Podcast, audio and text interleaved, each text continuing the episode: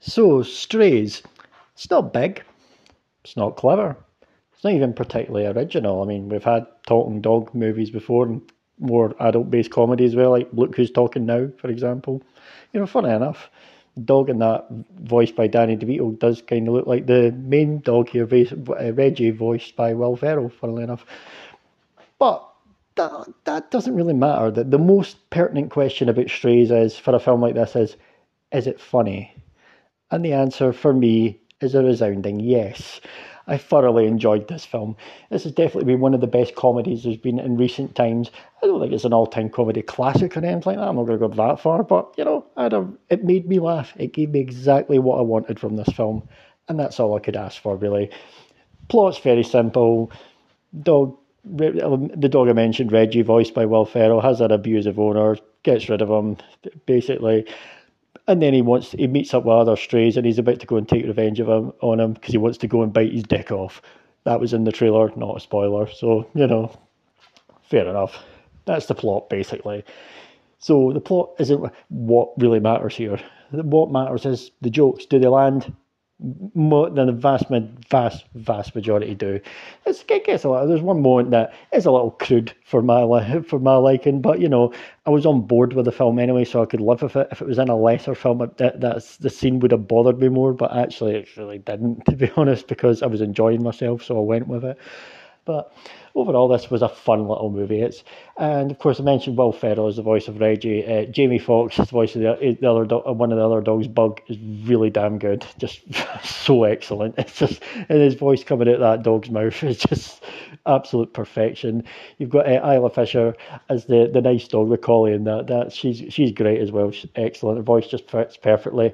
Uh, Randall Park as well as the other dog with the cone on. That works so well. To be honest, I couldn't actually. I, I knew I recognised the voice, and I was kind of like, "Who is that again?" I actually couldn't remember. And it was his name on the, the end credits. So like, oh yeah, Randall Park. So yeah, that worked really well. Again, the jokes become thick and fast. This film's it's ninety minutes in out, no messing about. There, there you go. He just does what it says in the tin. It's like one of those things. If you've seen the trailer for this and you like the trailer, you'll like this film. If you've not, if you've seen the trailer and you don't like the trailer, you probably won't like this film. I think you kind of know what you're getting in for if you when, when you see the well, I, I would think so. Because, but I did see the other day on Rotten Tomatoes, some of the audience scores are like, "This film's vulgar. This film's not suitable for children at all." And I'm thinking to myself, "What? It's like it's not been marketed that way. It's literally on the poster. They've got uh, the dog and the like the American poster. You've got the dog with an R rating in its mouth." Like not suitable for children. And in the, in the UK, it's, it's 15 here, so it's got the 15 in that. And it's like, what, the fuck? Now, to be fair, I did see a, a the non-red band trailer for this with Barbie, funnily enough, last month when I went to see it. And it's obviously it's not got all the f bombs or anything like that, but it does keep that I'm going to bite his dick off line in that trailer, so whatever. But you know, well, Barbie was 12A, PG 13, whatever, but still, this clearly isn't. But how anyone I, I could I don't know how anyone could honestly have thought this was a kids' film. If you've seen any of the marketing from it, they've made it abundantly clear it's not. But what can I say? People are stupid. We're gonna um, anyway. But no, this film this film's really enjoyable. It's, there's some really good laugh out loud moments. I don't think it's an amazing classic or anything like that. But I think it would be a film that's worth watching again, getting on DVD or whatever, add it to the collection. It's one of those films, funnily enough, I would actually not mind seeing a sequel to, but we're not going to get it now because nobody's going to see it. So, you know, it's like one of those things. Comedies just seem to be bombing at the moment. Just they, they're not really clicking. I mean, for between this though, and I thought No, no Hard Feelings was really good. We've actually had a couple of really good like more adult comedies this year as well. No Hard was a lot better than I thought it was. Joyride I didn't really like, but whatever. Uh, but this no, I really enjoyed this. This was fun. Zips along quite nicely.